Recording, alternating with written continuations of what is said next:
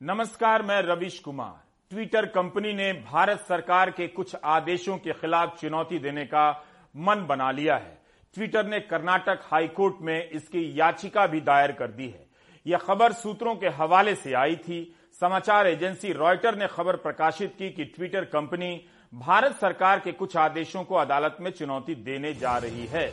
इसमें बताया गया कि सरकार के अधिकारी कई प्रकार के कंटेंट को हटाने के लिए बेवजह दबाव डालते हैं। इस खबर को समाचार एजेंसी एएनआई ने भी प्रकाशित किया कि ट्विटर कंपनी भारत सरकार के कुछ आदेशों को अदालत में चुनौती देने वाली है, जैसा कि हमने कहा, कर्नाटक हाईकोर्ट में याचिका दायर कर दी गई है।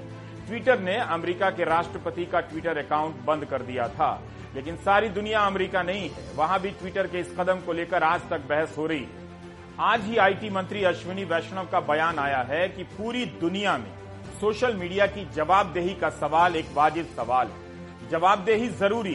पहले हम खुद के रेगुलेशन से शुरू करते हैं, फिर इंडस्ट्री का रेगुलेशन होता है और उसके बाद सरकार का। बहरहाल आज कहानी घूम रही है जी न्यूज़ के एंकर रोहित रंजन के मामले के आसपास। कमाल यह है कि जी न्यूज़ ने राहुल गांधी के मामले में फेक वीडियो या डॉक्टर वीडियो चलाने की सारी ज़िम्मेदारी अपने ही दो कर्मचारियों पर डाल दी है और उनके खिलाफ थाने में शिकायत दायर की है। अब तय करना मुश्किल हो रहा है कि प्रेस की आज़ादी पर हमला छत्तीसगढ़ की पुलिस कर रही है या जी न्यूज़ कर रहा है, या जी न्यूज़ के वे दो कर्मचारी कर रहे हैं जिन पर जी न्यूज़ ने मिली भगत कर वीडियो में छेड़छाड़ के आरोप लगाए हैं। सीधे गिरफ्तारी पर आने से पहले देखते चलते हैं कि यह कहानी कहाँ से शुरू होती है और कहाँ कहाँ घूमती जाती है। कांग्रेस सांसद राहुल गांधी अपने संसदीय क्षेत्र वायनाड जाते हैं। उनके दफ्तर में तोड़फोड़ होती है, जिसका आरोप एसएफआई पर लगता है। हालाँकि एसएफआई ने इसका खंडन किया है कि उसके कार्यकर्ताओं ने हमला नहीं किया। हिंदू की खबर में लिखा है कि इस हमले के आरोप में एसएफआई के 24 कार्यकर्ता जेल में हैं। 25 जून को हुई इस घटना पर वायनाड में पत्रकार राहुल गांधी से सवाल करते हैं। तो जवाब में राहुल गांधी कहते हैं कि जिन बच्चों ने ऐसा किया, उन्हें समझ नहीं कि वे ऐसा क्यों कर रहे हैं। उन्हें माफ़ कर देना चाहिए। लेकिन इस बयान को जी न्यूज़ अपनी तरह से समझने की कोशिश करता है और उसे अपने दर्शकों के सामने इस तरह से पेश करता है कि राहुल गांधी ने उदयपुर के हत्यारों को बच्चा समझकर माफ़ कर दिया है जी न्यूज़ पर राहुल का यह बयान एक जुलाई को प्रसारित होता है पहले आप राहुल गांधी का असली बयान सुन लीजिए Uh, we don't believe in solving problems with hatred and with anger. And that's why also I'm saying that, you know, the, the youngsters here have got excited. Fine, they have a slightly different uh, ideology than us. We don't appreciate the fact that they've broken my office, but we'll fix our office. It's not going to stop working just because they've come here and they've broken it. We'll fix it. We'll make it, you know, back to normal. And, uh, but we should be forgiving towards them. खुद जी news ने माना है कि यह लापरवाही जानबूझकर की गई है उसे भूलवश या मानवीय चूक की आशंका नहीं है बल्कि गंभीर अपराध की आशंका है जी मीडिया कॉरपोरेशन ने नोएडा पुलिस को अर्जी दी है कि उसके दो पत्रकार, नरेंद्र सिंह और विकास कुमार झा के खिलाफ मामला दर्ज हो, जाँच हो। द प्रिंट ने लिखा है कि वरिष्ठ अधिकारी ने उसे बताया है कि जी न्यूज़ के शो के प्रोड्यूसर के खिलाफ जो शिकायत दर्ज कराई गई है, उसके आधार पर मामला दर्ज हुआ है। नोएडा पुलिस जी न्यूज़ के पत्रकार रोहित रंजन के घर चली गई, क्योंकि न्यूज़ चैनल ने ही मांग की थी कि जाँच हो, कानूनी कार्रवाई हो। उसी समय छत्तीसगढ़ की पुलिस भी रोहित रंजन के घर पहुँच जाती है। जी न्यूज़ की शिकायत की खबर की हमारे सहयोगी मुकेश सिंह सेंगर ने भी पुष्टि की है। हम अंग्रेज़ी में दर्ज इस शिकायत का शब्दशः अनुवाद नहीं कर रहे हैं। शिकायत पत्र में जी न्यूज़ की तरफ़ से लिखा है कि हम कुछ तथ्य बताना चाहते हैं, जिससे बहुत ही गंभीर अपराध करने का शक पैदा होता है। नरेंद्र सिंह और विकास कुमार झा सीनियर प्रोड्यूसर और प्रशिक्षु प्रोड्यूसर के तौर पर संपादकीय टीम से जुड़े थे। एक जुलाई को दोनों ने न्यूज़ एजेंसी एएनआई से एक वीडियो प्राप्त किया, जिसमें राहुल गांधी का बयान था, जिसमें मिस्टर गांधी ने वायनाड में उनके दफ्तर में हुए हमले की निंदा की थी। लेकिन नज़र से चूक हो जाने के कारण यह बयान हमारे डीएनए शो में गलत संदर्भ में चल गया, जिसके कारण कांग्रेस पार्टी ने कंपनी के खिलाफ प्रदर्शन किए। कंपनी ने इस मामले की आंतरिक जाँच कराई है और इस गलती के लिए जिम्मेदार नरेंद्र सिंह और विकास कुमार झा को नौकरी से निकाल दिया है। मौजूदा हालात में कंपनी ठोस रूप से मानती है और शक करती है कि विकास कुमार झा और नरेंद्र सिंह की तरफ़ से जो लापरवाही हुई है, वो जानबूझकर हुई है। इसमें दोनों की मिली भगत लगती है। इस आलोक में आपसे गुजारिश है कि आप विकास कुमार झा और नरेंद्र सिंह के खिलाफ एफआईआर दर्ज करें और इस मामले की जाँच करें, ये शिकायत में जी न्यूज़ की तरफ़ से लिखा गया है। कांग्रेस ने इस वीडियो को लेकर आपत्ति जताई। जी न्यूज़ के खिलाफ मुख्यालय के बाहर विरोध प्रदर्शन भी किया। अलग अलग जगहों पर एफआईआर दर्ज कराई। यह भी सही है कि इस घटना को लेकर जी न्यूज़ ने प्रमुखता से माफ़ी मांगी है। डीएनए में भी माफ़ी मांगी गई है और दूसरे कार्यक्रमों में भी और ट्विटर पर भी। मेरे ख्याल से इतना काफ़ी था। कांग्रेस को रोहित रंजन की गिरफ्तारी की जिद छोड़ देनी चाहिए थी। हाँ अगर जी न्यूज़ को लगता है कि इस मामले में किसी की मिली भगत थी, लापरवाही नहीं थी, गंभीर अपराध का उसे शक है, तब तो मामला कांग्रेस के बाहर का हो जाता है। इसलिए अभी इस मामले को पत्रकारिता पर हमला की तरह देखने से बचिए। अगर हमला है तो एंकर रोहित रंजन सबसे पहले जी न्यूज़ से ही पूछें कि क्या नरेंद्र सिंह और विकास कुमार झा के खिलाफ थाने में शिकायत दर्ज कराकर सही किया गया। अगर जी न्यूज़ थाने में शिकायत दर्ज करा रहा है तो कांग्रेस पार्टी ने अलग अलग जगहों पर एफआईआर दर्ज कराकर कैसे गलती कर दी?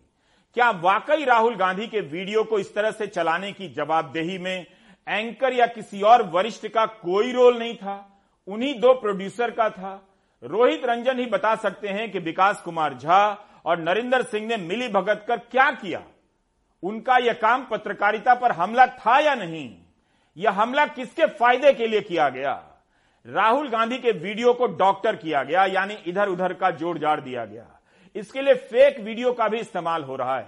पुलिस एंकर और दोनों प्रोड्यूसर से पूछताछ कर रही है।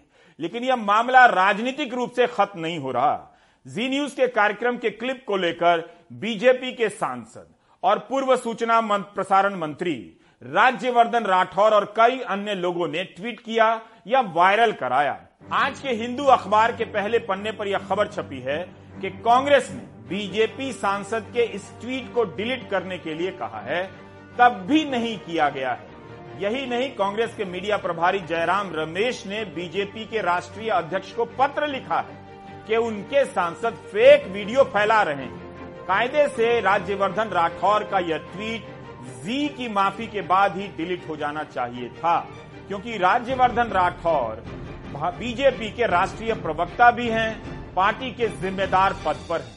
सोशल मीडिया पे फेक न्यूज़ फैलाना, सोशल मीडिया पे फर्जीवाड़ा करना एक बात है। लेकिन सोशल मीडिया का इस्तेमाल, अगर आप आतंकियों के साथ मिलकर करिएगा तो वो बर्दाश्त नहीं किया जाएगा। इतना सेंसिटिव माहौल है आज देश का। इतना धर्मांधता के चलते क्या हो रहा है देश में, हम सब देख रहे हैं। और आपकी हिम्मत होती है कि आप विपक्ष के प्रमुख नेता राहुल गांधी जी का नाम उसके साथ जोड़कर उसके खिलाफ, उनके खिलाफ एक फर्जी वीडियो ट्वीट करेंगे। आप चुने हुए सांसद हैं। आप मंत्री रह चुके हैं। Apart from the fall for grace this is a conspiracy आप एक बहुत बड़ी साजिश का हिस्सा है। क्योंकि आपने ट्वीट तो डिलीट कर दिया, लेकिन जो व्हाट्सएप पे आपके मैसेजेस है, वो अभी भी चल रहे हैं, उस फर्जीवाड़ा के खिलाफ। तो कहीं ना कहीं आप धर्मांधता की आग को, उन्माद की आग को भड़का तो रहे ही हैं। आप राहुल गांधी जी का नाम उसके साथ जोड़ रहे हैं। हमने पूर्व सूचना एवं प्रसारण मंत्री राज्यवर्धन राठौर का ट्विटर हैंडल चेक किया, आप भी देख सकते हैं। राज्यवर्धन राठौर के 17 लाख फॉलोअर हैं। जी न्यूज़ के माफ़ी के बाद आज भी उनके हैंडल से यह झूठ प्रसारित हो रहा है कि राहुल गांधी ने उदयपुर के हत्यारों को बच्चा समझकर माफ़ कर दिया। जबकि राहुल ने घटना के तुरंत बाद निंदा की और कड़ी कार्रवाई की मांग की थी। राज्यवर्धन राठौर ने 2 जुलाई की सुबह 10 बजे यह ट्वीट किया। इसमें जी न्यूज़ के कार्यक्रम के क्लिप का इस्तेमाल किया गया है और क्लिप के ऊपर लिखा है, उदयपुर हो या वायनाड, जेएनयू में अफजल हम शर्मिंदा हैं और भारत तेरे टुकड़े होंगे गैंग के साथ खड़ी रहने वाली कांग्रेस का चरित्र वही रहता है। जिहादी आतंकी विश्व बेल का बीज किसने बोया, किसने सींचा, खुद सोची इसी के साथ भाजपा सांसद ने जी न्यूज़ का वीडियो क्लिप भी शेयर किया है, जिसे लेकर जी न्यूज़ माफ़ी मांग चुका है। राज्यवर्धन राठौर ने जी न्यूज़ के एंकर के बयान को अपने ट्वीट में शामिल नहीं किया है। तीन जुलाई को राज्यवर्धन राठौर ट्वीट करते हैं कि माफ़ी तो राहुल गांधी और कांग्रेस के नेताओं को मांगनी होगी, या फिर ये लोग कठोर कानूनी कार्रवाई का सामना करने के लिए तैयार रहें। जिस प्रकार ये लोग आरएसएस व भाजपा पर आधारहीन आरोप लगाकर जाँच की दिशा और जनता का ध्यान भटकाने का प्रयास कर रहे हैं, उसका परिणाम इन्हें भोगना पड़ेगा। क्या यह ट्वीट उदयपुर की घटना को लेकर है? या क्या यह ट्वीट जी न्यूज़ के वीडियो क्लिप के जवाब में है? राज्यवर्धन राठौर, सूचना प्रसारण मंत्री रहे हैं। जी न्यूज़ के क्लिप को शेयर करना उतनी बड़ी गलती नहीं है, क्योंकि एक चैनल ने चलाया था। लेकिन जब उस चैनल ने ही माफ़ी मांग ली, तब क्यों राठौर ने जी न्यूज़ का क्लिप डिलीट नहीं किया? तब भी जब ट्विटर कंपनी ने इस ट्वीट के नीचे चेतावनी चिन्ह लगा दिया है, यहाँ एक बात कहना चाहता हूँ। कि पत्रकारिता के पेशे में हम सभी से मानवीय भूल होती है। मैं खुद कई बार नाम, नंबर को लेकर गलती कर जाता हूँ। कई बार कानूनी फैसलों या आर्थिक घटनाओं को समझने में भी कमियाँ रह जाती हैं। कोई इशारा कर देता है तो अगले कार्यक्रम में सुधार कर लेता हूँ और मामूली गलती होती है तो कई बार आगे भी बढ़ जाता हूँ। जैसे 4 जुलाई के कार्यक्रम में हमने कहा कि सहारनपुर में कई लोगों के खिलाफ 307 की धारा लगाई गई तो कोर्ट ने पूछा, जिन्हें चोट लगी है, वो कौन है? तो एक वकील ने ध्यान दिलाया कि हत्या के इरादे का संबंध चोट लगी है या नहीं लगी है, इससे नहीं हो सकता। उनकी बात सही लगी और इससे सीखा भी। तो ऐसी चूक हो जाती है जिसे हम कई बार सुधार लेते हैं। हम जी न्यूज़ के पत्रकार रोहित रंजन की गिरफ्तारी की कोशिश के मसले पर आएँगे। लेकिन जैसा कि शुरू में कहा, इस कहानी को सिलसिलेवार ढंग से देखना चाहिए। दिवंगत पत्रकार पवन जायसवाल के खिलाफ केस हो गया। प्रशांत कनौजिया और सिद्दीक कप्पन, अतिकुर रहमान और अब पत्रकार मोहम्मद जुबैर को गिरफ़्तार कर लिया गया। क्या रोहित रंजन को इनमें से किसी भी पत्रकार की गिरफ्तारी को पत्रकारिता पर हमला लगा? क्यों नहीं लगा? आपातकाल क्यों नहीं लगा? क्या सभी की या इनमें से किसी एक के भी मामले में रोहित रंजन ने कभी निंदा की है? धर्म के नाम पर आग लगाने वाले जुबैर की जमानत मांगने वालों को उदयपुर का जल्लाद भी मासूम लगेगा, जिसने नुपुर शर्मा का समर्थन करने वाले एक शख्स की गला काटकर हत्या कर दी। ये 28 जून को रोहित रंजन का किया गया ट्वीट है, जब जुबैर को गिरफ़्तार किया गया था। और यह लिखा था रोहित रंजन ने। इसमें कई सूचनाएँ गलत हैं, सच्चाई इसके विपरीत है।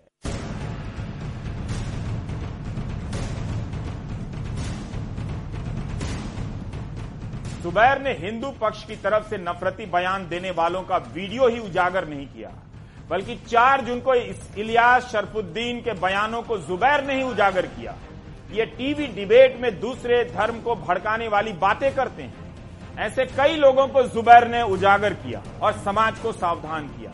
लेकिन जुबैर की गिरफ्तारी के बाद इस ट्वीट में रोहित रंजन ने जुबैर को धर्म के नाम पर आग लगाने वाला घोषित कर दिया। फैसला सुना दिया। यही नहीं, जुबैर की जमानत की मांग करने वालों को बता दिया कि वे सभी उदयपुर के जल्लाद को मासूम समझते जबकि यह पूरी तरह से गलत बात है। तमाम बड़े संगठनों और आम नागरिकों ने उदयपुर की घटना की तत्काल निंदा की। इसके बाद भी रोहित रंजन ने अपने ट्वीट में ऐसा लिखा है। इस ट्वीट के कुछ दिनों के बाद सुप्रीम कोर्ट के दो जजों की बेंच ने उदयपुर की घटना के लिए नुपुर शर्मा के बयान को जिम्मेदार माना। साफ़ साफ़ कहा कि इस देश का माहौल बिगाड़ने में इस लेडी की इकलौती भूमिका है। नुपुर शर्मा बीजेपी की प्रवक्ता थी, उन्हें आपत्तिजनक बयान के बाद पार्टी से निकाल दिया गया। लेकिन प्रधानमंत्री मोदी ने अपनी पार्टी के भीतर पल रही ऐसी सोच के बारे में कोई बयान दिया? जो लोग मुझसे पूछ रहे हैं कि उदयपुर की घटना पर मैंने क्या कहा तो क्या उन्होंने प्रधानमंत्री से पूछा कि ऐसे बयानों पर क्या राय है उनकी? जिससे भारत को दुनिया के सामने सफ़ाई देनी पड़ती है। मैं तो पिछले हफ़्ते नहीं था, तब भी जहाँ था वहाँ गाड़ी रोककर फेसबुक पर उदयपुर की घटना की निंदा की और कार्रवाई की मांग की। सरकार की कार्रवाई से ऐसा नहीं लगता कि उसे बचाने का प्रयास किया जा रहा है, क्योंकि रियाज और गौस मोहम्मद को जल्दी ही गिरफ़्तार कर लिया गया और अब एनआईए भी जाँच कर रही है। इन दोनों के अलावा मोहसिन और आसिफ को भी पकड़ा गया है, गिरफ़्तार किया गया है। लेकिन मुझसे कोई नहीं कह रहा है कि मैंने उदयपुर के हत्यारे और कश्मीर में पकड़े गए आतंकी कनेक्शन को लेकर प्राइम टाइम क्यों नहीं किया? या कुछ लिखा क्यों नहीं? आज दिल्ली में कांग्रेस पार्टी ने कई जगहों पर पोस्टर लगाए हैं। यूथ कांग्रेस के श्रीनिवासन बीबी के निर्देशन में लगे इस पोस्टर में पूछा गया है कि यह बीजेपी का राष्ट्रवाद है या आतंकवाद? मीडिया में खबरें छपी हैं कि उदयपुर की घटना का मुख्य आरोपी रियाज बीजेपी से संबंधित था, क्योंकि बीजेपी के कई नेताओं के साथ रियाज की तस्वीरें हैं। इस पर मेरी राय है कि कोई भी किसी के साथ तस्वीर खिंचा सकता है। जब तक कोई ठोस तरीके से साबित ना हो, इस पर समय से पहले लिखने या बोलने से बचना चाहिए। हालाँकि किसी ने इसे लेकर मांग नहीं की मुझसे। बेशक कश्मीर में पकड़े गए लश्कर के आतंकवादी तालिब हुसैन शाह का संबंध थोड़ा प्रमाणित होता है कि वह जम्मू कश्मीर बीजेपी के अल्पसंख्यक मोर्चा के सोशल मीडिया का प्रभारी बनाया गया था। 9 मई को उसे प्रभारी नियुक्त किया गया था। बीजेपी ने उसे पार्टी से निकाल दिया है। कहा है कि ऑनलाइन सदस्यता का फ़ायदा उठाकर सदस्य बन गया। ऐसा बिल्कुल हो सकता है। बीजेपी का कहना गलत भी नहीं। लेकिन अगर यही तालिब, हुसैन शाह कांग्रेस का सदस्य निकलता या महबूबा मुफ्ती की पार्टी का होता तो गोदी मीडिया हफ्तों डिबेट कर देश का माहौल गर्मा देता। कि इन दलों में आतंकवादी पलते हैं। खुद बीजेपी तूफ़ान खड़े कर देती। इसके बाद भी पत्रकारिता का अनुशासन मुझे ऐसा करने से रोकता है। जब तक इसमें बीजेपी की भूमिका साबित ना हो, लिखने बोलने से बचना चाहिए। यह केवल एक सूचना है। राजनीतिक दलों को छूट है, वो आरोप लगा सकती है। इसी छूट का इस्तेमाल बीजेपी भी करती रही है। अब जैसे उदयपुर के रियाज को लेकर बीजेपी के सांसद राज्यवर्धन राठौर का ही ये ट्वीट देख लीजिए। इसमें वो लिखते हैं कि आतंकी रियाज, भाजपा नेताओं व कार्यालयों पर हमले का षड्यंत्र रचकर निकट जाने का प्रयास करता रहा। और राज्य खुफिया तंत्र सोता रहा। इसमें कांग्रेस सरकार की भूमिका संदिग्ध दिखती है। आमजन व भाजपा नेताओं का जीवन खतरे में डालने वाली कांग्रेस बताए, उसका आतंकी से क्या संबंध है कि उसे छूट मिली? कमाल है ना? अब बताइए कि क्या हम इसी तर्क से श्रीनगर में तालिब हुसैन शाह नाम के आतंकी, जो बीजेपी का सदस्य बन गया था, उसे कैसे देखें? कम से कम राज्यवर्धन राठौर के तर्क से क्या खुफिया तंत्र की नाकामी कह सकते हैं? I am just asking not making any judgement पिछले एक सप्ताह में जो घटनाएँ घटी, उससे भारतीय जनता पार्टी का चेहरा बेनकाब हो गया। पहले उदयपुर में शामिल एक आतंकवादी के हाथों कन्हैयालाल की हत्या, उस आतंकवादी का नाम रियाज अतारी वह रियाज अतारी भारतीय जनता पार्टी का कार्यकर्ता निकला। आज भले गुलाब चंद कटारिया जी कह दें कि फ़ोटो तो किसी के भी साथ हो सकती है, लेकिन भारतीय जनता पार्टी का अंग पहनाते हुए की फ़ोटो तो हर किसी की नहीं हो सकती। आपने देखी होगी वो तस्वीर वायरल हो रही है, जिसमें रियाज अतारी को उदयपुर जिलाध्यक्ष भारतीय जनता पार्टी के नवंबर 2019 में सदस्यता दे रहे हैं और पीछे बैकड्रॉप में पंडित दीनदयाल उपाध्याय जी मुस्कुरा रहे थे। आप सबने देखा होगा। उसके बाद पिछले सप्ताह जम्मू कश्मीर में पकड़े गए लश्कर तैयबा के दो आतंकवादी, उनमें से एक की पहचान हुई तालिब हुसैन शाह। और पकड़ा किसने? ग्रामीणों ने। तालिब हुसैन शाह वो तो बीजेपी के पदाधिकारी निकले। Office bearer of BJP, Talib Ahmed Shah. जब यह पकड़ा गया, तब यह पवित्र अमरनाथ यात्रा पर हमले की योजना बना रहा था। तालिब हुसैन की अरेस्ट के साथ एक नया, एक विषय उभर के आया है, जो बॉर्डर पार, जो आतंकवादी और खासकर जो शरारती तत्व है जो भारत में अराजकता फैलाना चाहते हैं, ये एक नया मॉड्यूल है कि भारतीय जनता पार्टी जिनकी ऑनलाइन मेंबरशिप है, बड़ा आसान है, कोई भी आदमी इसका मेंबरशिप ले सकता है, ये एक ड्रॉबैक है मैं कहूँगा। और कोई ऐसा मोड नहीं कि उस ऑनलाइन मेंबरशिप देने से पहले उसके जो क्रिमिनल या टेररिस्ट को ऐसा करेक्टर या ऐसे जिसे कहते हैं उसके रिकॉर्ड या एंटीसीडेंट्स भारतीय जनता पार्टी देख पाए। लेकिन एक नया मॉड्यूल है। हमारी आज की कहानी जी न्यूज़ के पत्रकार रोहित रंजन की गिरफ्तारी की कोशिशों से शुरू हुई थी, लेकिन उनकी कहानी कई कहानियों से जुड़ती चली गई। इसलिए उन कहानियों की तीर्थ यात्रा ज़रूरी थी। जब भी कोई पत्रकार गिरफ़्तार होता है, तब लोग मेरी तरफ़ भी देखने लग जाते हैं कि मुझे कब फंसाया जाएगा, कब किसी आरोप में जेल ले जाया जाएगा। मैं अभी तक क्यों नहीं गिरफ़्तार हुआ? और वही निगाह मेरी तरफ़ देखती है कि अगर रोहित को गिरफ़्तार कर लिया गया तो क्या मैं निंदा करूँगा? रोहित रंजन ने तो पत्रकार जुबैर की गिरफ्तारी की निंदा नहीं की। कई पत्रकारों की गिरफ्तारी की निंदा नहीं की। इसके बाद भी अगर नियति चाहती है कि मैं गिरफ्तारी की निंदा करूँ तो मुझे निंदा करनी चाहिए। वैसे माफ़ी मांगने के बाद गिरफ़्तार करने की कोई ज़रूरत नहीं। लेकिन जब जी न्यूज़ ने ही पुलिस में शिकायत दर्ज करा दी है, तब क्या कहा जाए? तब रोहित की पत्रकारिता की बात तब तक हम कर ही सकते हैं। अप्रैल के महीने में दिल्ली के जहांगीरपुरी में बुलडोजर चल रहा था, उस वक्त वहाँ पर तनाव भी हुआ। रोहित रंजन ने उस समय एक कार्यक्रम किया जिसका टाइटल है, जहांगीरपुरी की साजिश बेपर्दा, ऑपरेशन टोपी वाला इस पोस्टर पर उस पूरी घटना का एक ही विलन है और वो जो टोपी वाला है। लगता है इसी तरह के कार्यक्रम से तंग आकर 23 अप्रैल को सूचना व प्रसारण मंत्रालय ने सभी चैनलों को चेतावनी जारी उत्तर, पश्चिम, दिल्ली के कवरेज को लेकर खास तौर से उस एडवाइजरी में कहा कि चैनलों ने भड़काऊ हेडलाइन का इस्तेमाल किया है, हिंसा के वीडियो लगाए हैं जिससे सांप्रदायिक नफरत भड़क सकती है, कानून व्यवस्था को खतरा हो सकता है। किसी खास समुदाय का फुटेज दिखाकर सांप्रदायिक तनाव मत भड़काइए। इस तरह से हेडलाइन मत बनाइए कि सनसनी पैदा हो और प्रशासन के काम को सांप्रदायिक रंग दिया जाए। रोहित रंजन के शो के दूसरे टाइटल को देखकर सूचना मंत्रालय से ही पूछा जा सकता है कि क्या ऐसे टाइटल उसकी एडवाइजरी के हिसाब से सही हैं? जैसे जनसंख्या जिहाद पर बाबा करेंगे कानूनी वॉर, प्रश्नवाचक चिन्ह लगाकर यह टाइटल लिखा गया है। कुतुब मीनार में क्या हिंदू आस्था का अपमान? सूचना प्रसारण मंत्रालय ने अपनी एडवाइजरी में किसी चैनल का नाम नहीं लिखा है। लेकिन अपनी एडवाइजरी में क्या ऐसे ही टाइटल को देखकर लिखा गया है कि चैनल अपने कार्यक्रमों में सांप्रदायिक बातें ना करें? तेईस अप्रैल की एडवाइजरी में बिना चैनल का नाम लिए एक डिबेट शो के टाइटल का ज़िक्र है। अली वर्सेस बली। कहाँ कहाँ खलबली? प्रश्नवाचक चिन्ह। एक और टाइटल है अली बजरंग बली पर खलबली। हम बिल्कुल नहीं कहते कि यह एडवाइजरी की चेतावनी इस तरह के शो को लेकर थी। या इसी शो को लेकर थी। क्योंकि एडवाइजरी में किसी चैनल का नाम नहीं। अगर सूचना व प्रसारण मंत्रालय ने इस तरह के कार्यक्रमों के लिए चेतावनी जारी नहीं की थी तो फिर किस तरह के कार्यक्रमों के लिए की थी? रोहित रंजन एक अपने कार्यक्रम का वीडियो पिन किया है उन्होंने अपने ट्विटर अकाउंट पर। यानी उनके ट्विटर हैंडल पर सबसे पहले यही वीडियो दिखेगा। इस वीडियो में एक हेडलाइन इस तरह से है। मदरसा मौलाना की हिंदुस्तान से साजिश प्रश्नवाचक चिन्ह। यूपी में धर्मांतरण के कितने जिहादी?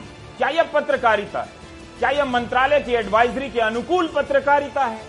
मोहम्मद जुबैर ने इसी कार्यक्रम को लेकर बताया था कि एक मुस्लिम विद्वान बनकर इसमें बैठा हुआ है जो उल्टी सीधी बातें कहता है।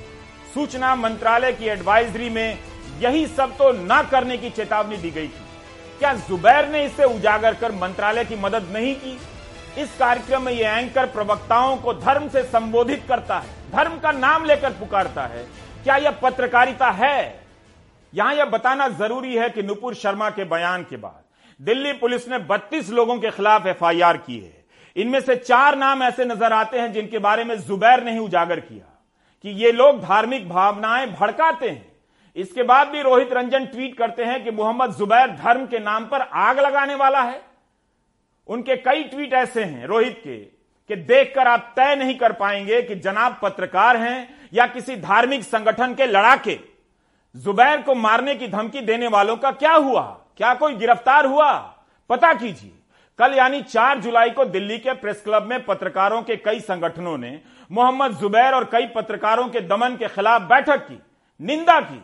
क्या रोहित रंजन ने उसके बारे में कुछ कहा, लिखा? एडिटर्स गिल्ड ने इतनी बार पत्रकारों के दमन को लेकर बयान दिए। उन्हें लेकर कभी रोहित रंजन ने कुछ कहा, या उनके साथियों ने कुछ कहा। बहरहाल, जी न्यूज़ के एंकर को आज छत्तीसगढ़ की पुलिस वारंट लेकर गिरफ़्तार करने पहुँची। लेकिन रोहित को नोएडा पुलिस ले गई और उनसे पूछताछ करने लगी। मुकेश सिंह सेंगर और रविश रंजन शुक्ल की यह रिपोर्ट देखिए। अरे यहाँ ड्रामा हो जाए लोग एक भर्ती में भी है ही सही है तो आप बार बार सीआरपी सीआरपी कर रहे हैं एक भी भर्ती में है बताइए हैं ये high voltage drama Zee news के एंकर रोहित रंजन के गाजियाबाद के घर पर चल रहा है। एक तरफ़ छत्तीसगढ़ पुलिस है तो दूसरी ओर Ghaziabad police. Chhattisgarh police court का वारंट लेकर रोहित रंजन को गिरफ़्तार करने के लिए मंगलवार सुबह छह बजे आई थी। लेकिन रोहित वॉशरूम के बहाने अंदर गए और उन्होंने गाजियाबाद पुलिस और यूपी सरकार से ट्वीट कर मदद मांगी। फिर क्या था? गाजियाबाद पुलिस आई और जबरन छत्तीसगढ़ पुलिस की कस्टडी से रोहित रंजन को अपने साथ ले गई। गिरफ्तारी वारंट के पालन में हम सभी लोग एक टीम के तौर पर यहाँ पर आए हुए थे। सुबह छह बजे हमारी टीम जब वहाँ पहुँची तो उनके द्वारा जो है हमें हमें कोऑपरेट ना करते हुए गार्ड वार्ड और अन्य लोगों के द्वारा पुलिस को बुला लिया गया। वहाँ की लोकल पुलिस को इंदिरापुरम पुलिस पड़ती है कनीवली चौकी है। वहाँ के पुलिस को बुला दिया गया और अपने को ले जाने नहीं दिया गया। हमने उनको अपना आईडी कार्ड दिखाया अपना गिरफ्तारी वारंट भी उनको दिखाया। किंतु वो इसी बात पे रीड थे कि अपने पुलिस थाने को इंटीमेट नहीं किया।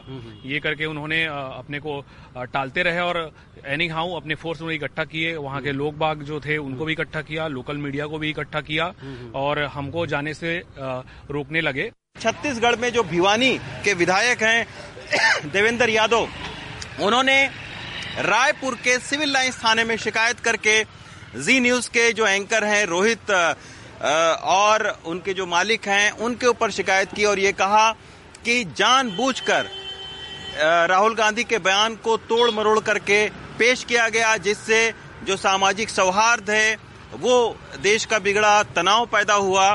तो इसी के चलते उन्होंने तकरीबन दर्जन भर जो मामले हैं, वो रायपुर के सिविल लाइंस थाने में दर्ज हुए और इसके बाद में चार तारीख को ये मामले उनके ऊपर में दर्ज हुए। छत्तीसगढ़ पुलिस ने इंदिरापुरम थाने में और एसएसपी गाजियाबाद को इसकी शिकायत भी की।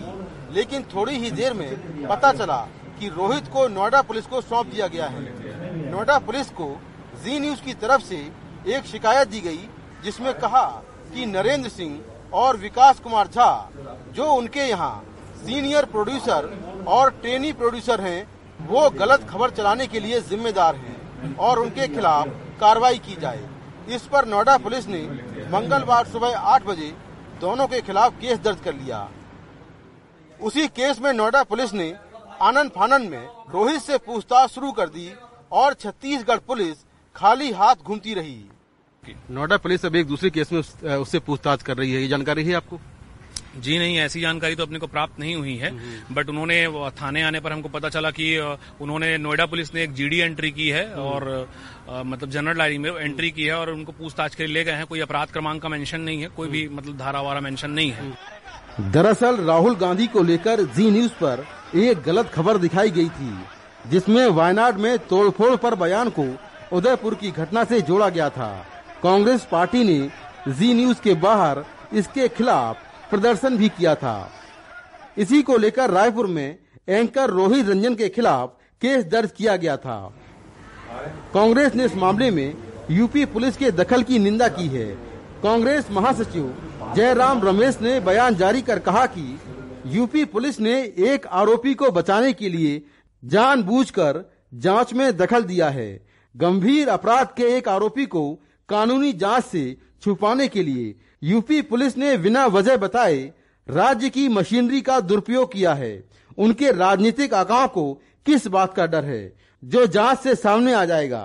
वैसे रोहित रंजन ने गलत खबर दिखाने पर अपने चैनल पर माफ़ी मांग ली है लेकिन ये मामला उससे पहले ही इतना तूल पकड़ चुका था कि हालात रोहित रंजन की गिरफ्तारी की नौबत तक पहुँच गए। तो छत्तीसगढ़ की पुलिस उसको गिरफ़्तार करने आई है। होना चाहिए गिरफ़्तार? क्यों नहीं होना चाहिए? वारंट है सर वारंट है। वारंट लेके आई है। उत्तर प्रदेश की पुलिस उसको बचाने पहुँच गई। अब दोनों राज्यों की पुलिस गुत्थम गुत्था हो रही है।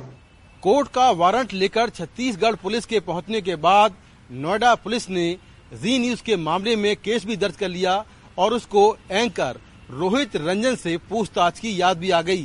दावा किया जा रहा है कि जो भी किया गया, वो कानून के दायरे में किया गया। सवाल ये है कि क्या सबका अपना अपना कानून है? नोएडा से कैमरामैन राकेश सिंह और अपने सहयोगी रवीश रंजन शुक्ला के साथ मैं मुकेश सिंह, एनडीटीवी इंडिया।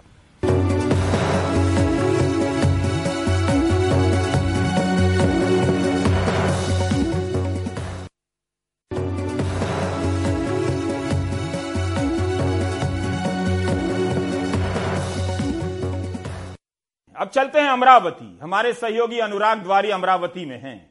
उदयपुर के कन्हैया लाल और अमरावती के उमेश कोल्हे की हत्या में काफ़ी समानताएँ हैं।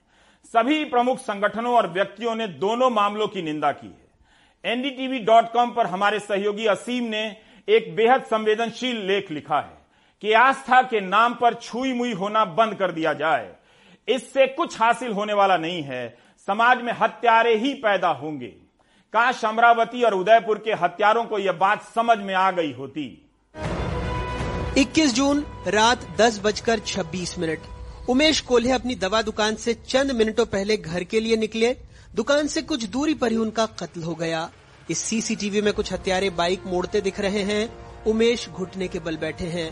पीछे उनका बेटा बहु आ रहे थे। उन्होंने शोर मचाया तो कातिल भाग गए। उनकी हत्या इसी गली में। वो जो अगर दूर आपको एक बोर्ड दिख रहा होगा बिल्कुल उसके पास में हुई। और इत्तेफाकन वहाँ से मात्र 20 कदम की दूरी पर ये एग्जॉन अस्पताल है और यहाँ के कर्मचारियों ने ही उन्हें स्ट्रेचर पर इस अस्पताल तक पहुँचाया। आ, ये वो कर्मचारी हैं जो स्ट्रेचर पर उनको लेकर के आए थे। कैसी हालत थी उनकी उस वक्त जब आप लोग और कैसे पता लगा कि वहाँ पर वो गिरे हुए वहाँ के लोग दस बारह लोग हम आके बताए यहाँ पर। इसलिए हम जरा वहाँ पे दौड़ के गए तो स्ट्रेचर लेके गए तो हम पाँच छह कर्मचारी लेके हमने अस्पताल में लाए। हमारे सर सब सर लोगों ने, टीम ने उनका एक जाँच की, लेकिन वो पहली मृत्यु घोषित हो गए थे। आरोप लगा मुदस्सर अहमद उर्फ़ सोनू, राजा शेख इब्राहिम, शाहरुख पठान उर्फ़ बादशाह हिदायत खान, अब्दुल तौफीक उर्फ़ नानू शेख तस्लीम, शोहेब खान उर्फ़ बुरिया साबिर खान, आतिफ रशीद आदिल रशीफ, डॉक्टर यूसुफ खान, बहादुर खान बिलाल और शेख इरफान पर। ग्यारह दिनों बाद हत्या के मास्टरमाइंड इरफान को नागपुर से पकड़ा गया। सूत्रों के मुताबिक इरफान रहवर नाम का एक एनजीओ चलाता है। पुलिस के मुताबिक उसने ही हत्या की योजना बनाई और हत्यारों को दस हज़ार रूपए के साथ एक मोटरसाइकिल भी दी। तीन सौ रूपए में हत्या के लिए एक चाइनीज़ चाकू भी खरीदा गया था। पहले 20 जून को हत्या को अंजाम देने की साजिश रची गई थी। हत्यारों ने उमेश कोल्हे के बारे में पूरी रेकी कर रखी थी। वो रोज़ाना 10 से साढ़े दस बजे निकलते थे, लेकिन 20 जून को उन्होंने दुकान 9 से साढ़े नौ बजे ही बंद कर दी। इसलिए हत्या एक दिन टल गई। आखिरकार 21 जून को हत्यारों को मौका मिल ही गया। एक घर सूना हो गया। महेश जी मैं आपसे बात कर रहा था आपकी आँखें बार बार नम हो जाती हैं। भाई की याद आती है? सॉरी कोई बात मेरा और एक भतीजा है जो हमारे साथ नहीं रहता है। तो उसको आ, संकेत के वाइफ का यानी हमारे बहू का फ़ोन आया कि भैया को किसी ने चाकू मार दिया है। तो वो दौड़ते हुए आया मुझे बोला कि भैया को चाकू मार दिया है चलो जल्दी से। हम दोनों साथ में निकल गए। अभी तब तक हम ये सोच रहे थे कि चाकू मार दिया ने कहीं तो भी किसी ने थोड़ा बहुत कुछ लग, लग गया होगा हाथ पे इस पे उस पे। लेकिन वहाँ जाने के बाद में जब पता चला कि जो चाकू है फिर संकेत ने मुझे बताया कि चाकू जो है वो एग्जैक्ट यहाँ मारा हुआ है तो फिर थोड़ा सा सीरियसनेस एकदम से हम भी घबरा गए कि क्योंकि नेक में चाकू लगा है तो हम भी डर गए फिर उस चीज़ को लेके कि पता नहीं अभी क्या हो सक क्या होगा। और भैया को तो आईसीयू में लेके गए थे। उमेश कोल्हे की जानवरों की दवाई की दुकान है और मामले के दूसरे आरोपी डॉक्टर यूसुफ खान जानवरों के डॉक्टर हैं। दोनों पंद्रह साल से एक दूसरे से परिचित थे। पुलिस के मुताबिक दोनों ब्लैक फ्रीडम नाम के व्हाट्सएप ग्रुप के सदस्य थे उमेश कोले ने उसी ब्लैक फ्रीडम ग्रुप में नुपुर शर्मा के समर्थन में पोस्ट किया था। आरोप है कि डॉक्टर यूसुफ खान ने उसी पोस्ट को कलीम इब्राहिम ग्रुप में फॉरवर्ड कर लोगों को उमेश कोले के खिलाफ उकसाया। हैरानी की बात यह भी है कि हत्या के बाद डॉक्टर यूसुफ उमेश कोले के अंतिम संस्कार में भी शामिल हुआ था और उनके भाई से मिलकर संवेदना भी प्रकट की थी। हालाँकि उमेश कोल्हे का परिवार भी उनके रोल को सीमित मानता है वहीं डॉक्टर यूसुफ का परिवार उन्हें बेकसूर बता रहा है। पहले तो बिज़नेस टर्म्स थे डॉक्टर यूसुफ जी डॉक्टर का तो ऐसा था यूसुफ जी का ऐसा था कि वो भी भैया के अच्छे दोस्त भी थे। मेरे शोहर जो है डॉक्टर साहब तो वो वेटरनरी डॉक्टर है और ये उमेश भाई का मेडिकल स्टोर है एनिमल्स के मेडिसिन का तो हमेशा वो वहाँ से मेडिसिन लेते थे।